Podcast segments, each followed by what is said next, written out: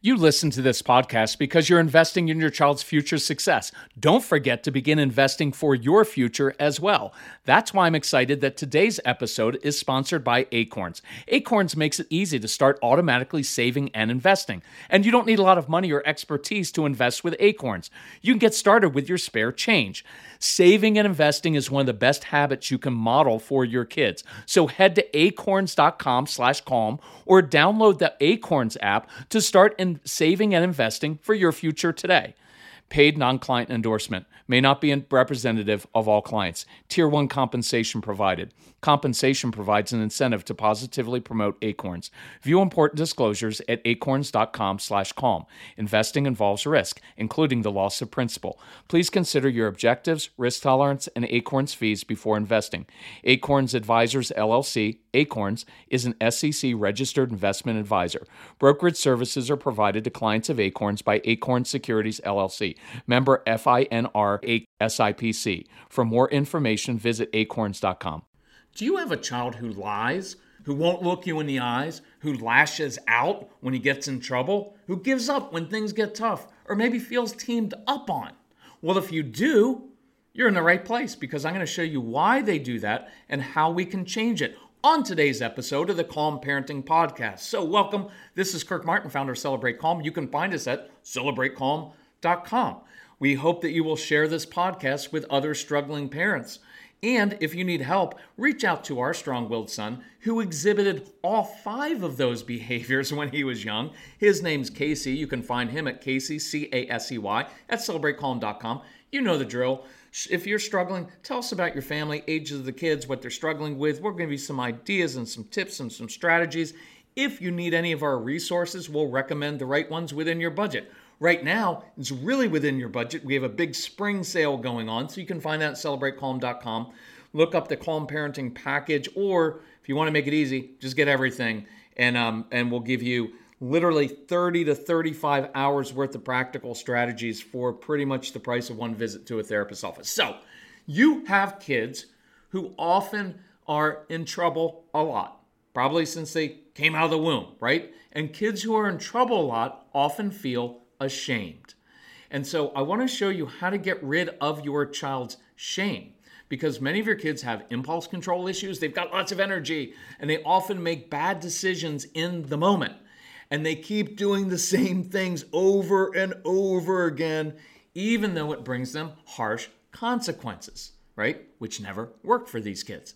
So then your kids beat themselves up continually inside with a lot of negative self talk. I don't know if you've ever heard your kids say, like, I'm such an idiot. I'm dumb. I'm stupid. My brother doesn't do this. Right now, my dad's going to be mad at me. I'm going to lose all my video games. My siblings never get in trouble. Why is everybody teaming up on me? Right? And you've heard that before. So, how do we change that internal dialogue? So, today I thought it'd be helpful to share five insights from our programs to help you repair your relationship with your child and also really repair your child's relationship with himself or herself. So, number one, shame is why your kids lie. Look, most of the time for your kids, it's not an integrity issue. So please stop lecturing about the need to have integrity and we need to tell the truth. Look, most of you don't tell the truth. You don't because you're not honest with your spouse about all the things that your spouse is doing that irritate you. You don't do you because it's really hard, right? And so, but here's what's happening with your kids. They lie because they're always suffering from consequences and they don't want to again right? They were they were impulsive they did something wrong. Now they're going to be in trouble. So what's the natural instinct? To lie to get out of it. So look the lying isn't the issue it's just covering up the shame from the impulsive behavior. So that's why just giving consequences piles on more shame and the cycle never ends. That's why we have to get to the root of the issue and create successes for our kids and show them how to be successful so that they just don't keep repeating the same thing over and over again. Number two, shame is why your kids, for the most part, do not look you in the eyes. And that's why I want you to not look kids in the eyes when instructing them or talking about misbehavior, right? Because dads are always like, well, that's just a sign of disrespect. No, it's not. It's shame. Because the only time we ask kids to look in the eyes, look at me, look at me, look at me when I'm talking to you, right? We never say, hey, look me in the eyes because I'm really proud of you and you just made a good choice, right? We don't do that. It's always something negative. So what they associate eye contact with is their own shame, right? That's why I encourage you not to look your kids in the eyes when addressing their behavior. Do it while you're going for a walk, while you're building with Legos, while you're playing catch.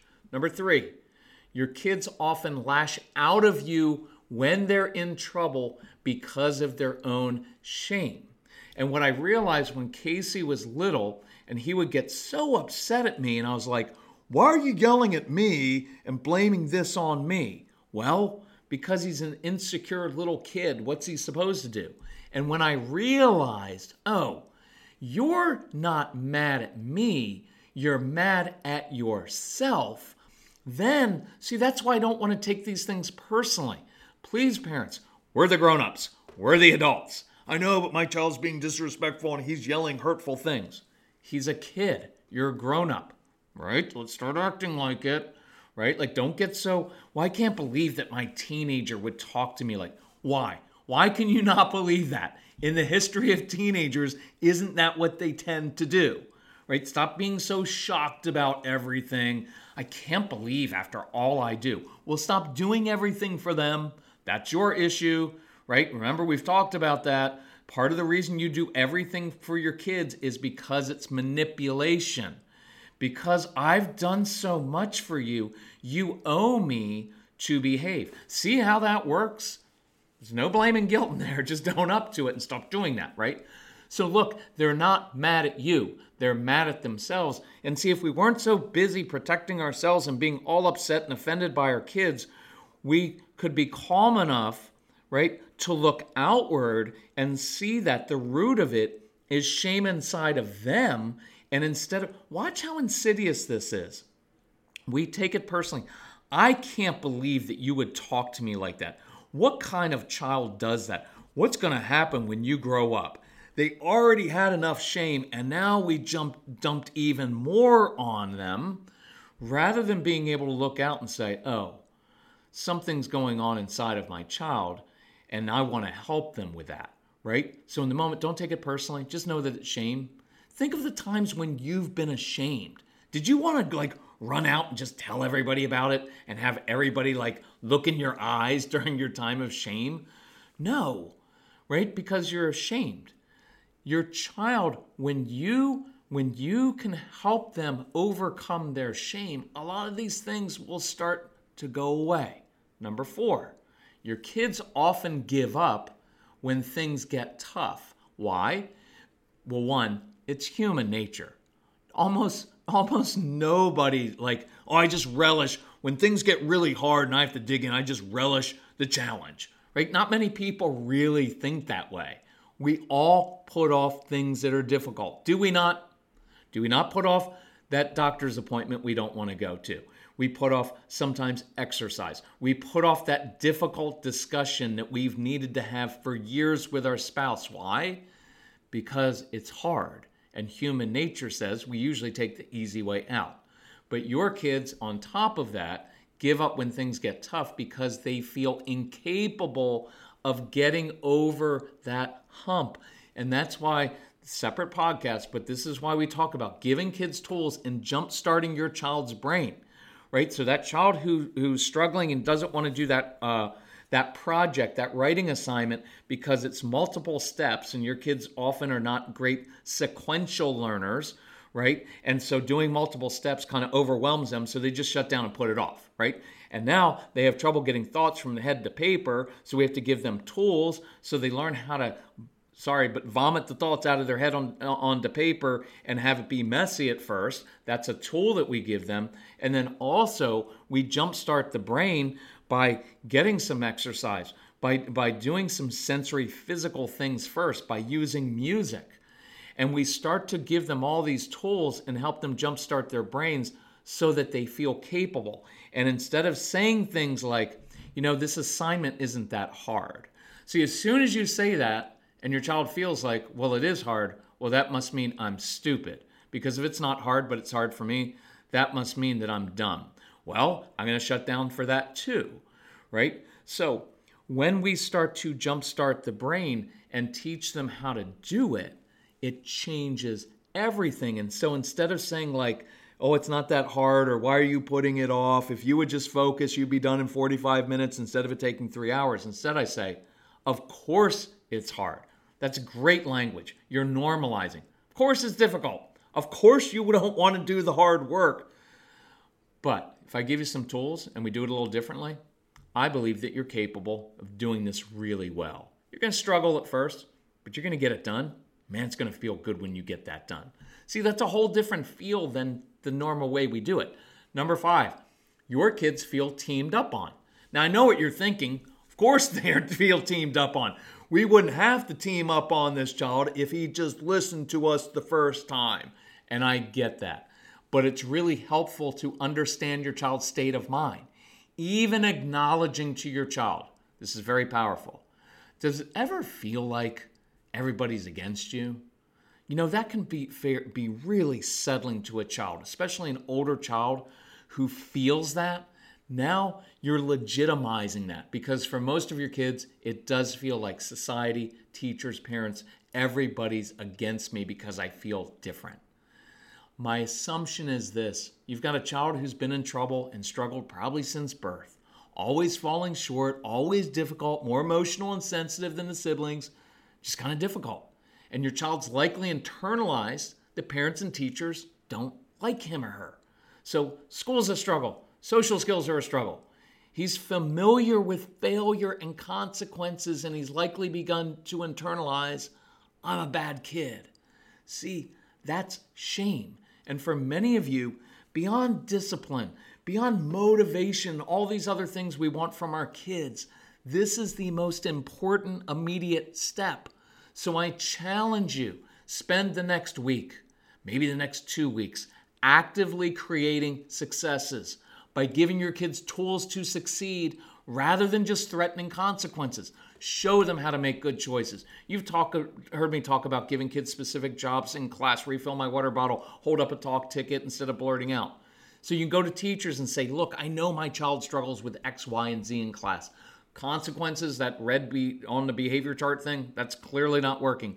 So, could you give my child specific tools for him to use for the next two weeks and some specific jobs? And then notice every time my child makes a good choice or makes progress, see, that will begin to change behavior. And that creates a confident mindset, and that will replace the shame. Because when your child struggles, right, what happens? we tend to focus on the 12 times he did something wrong, but we miss out on the seven times that he did it well, right? So instead of just focusing on the negative all the time, focus on the times your kids make a good choice and do well. Relentlessly affirm your child for the next week or two. Let's see what happens. And then we're going to do it like for the rest of his life, but it's helpful. So many t- parents have told me, and this is it's not a warning, but it kind of is. So many parents of older kids have told me their kids come to them as teenagers and say, Mom, Dad, why did you always notice what I didn't do or what I did wrong, but you never really noticed when I did something well? And that will break your heart if you hear that. I don't want you to hear that, so let's change that now and not make the same mistake. And if we need to, apologize to your child. Hey, does it ever feel like we're teaming up on you? Does it ever feel like no matter what I ask you, I'm never really happy with that? Does it ever feel like like I only notice when you're not doing things well? And your child, that will that will really stick inside of them and that will resonate with them. And then you can say, you know what? I apologize for that. From because there's so many good things about you. And from now on, I'm gonna start noticing what you do well, because I'm really proud of you. So, moms, dads, teachers, Let's do this. For the next week, this is our goal. You need help with it? Reach out. Casey, C A S E Y, celebratecalm.com. We will help you. It's what we live to do. We exist to do this. It's not a business, it's not a company. This is our family's passion, and we take it seriously, and we're very conscientious about helping everybody who reaches out to us. So, We do have a big sale going on. Just look at it, celebratecalm.com. It's a big spring sale. And if we can help you in any way, please let us know. But let's get rid of that shame this week and let's get rid of your shame as well. You're good moms and dads.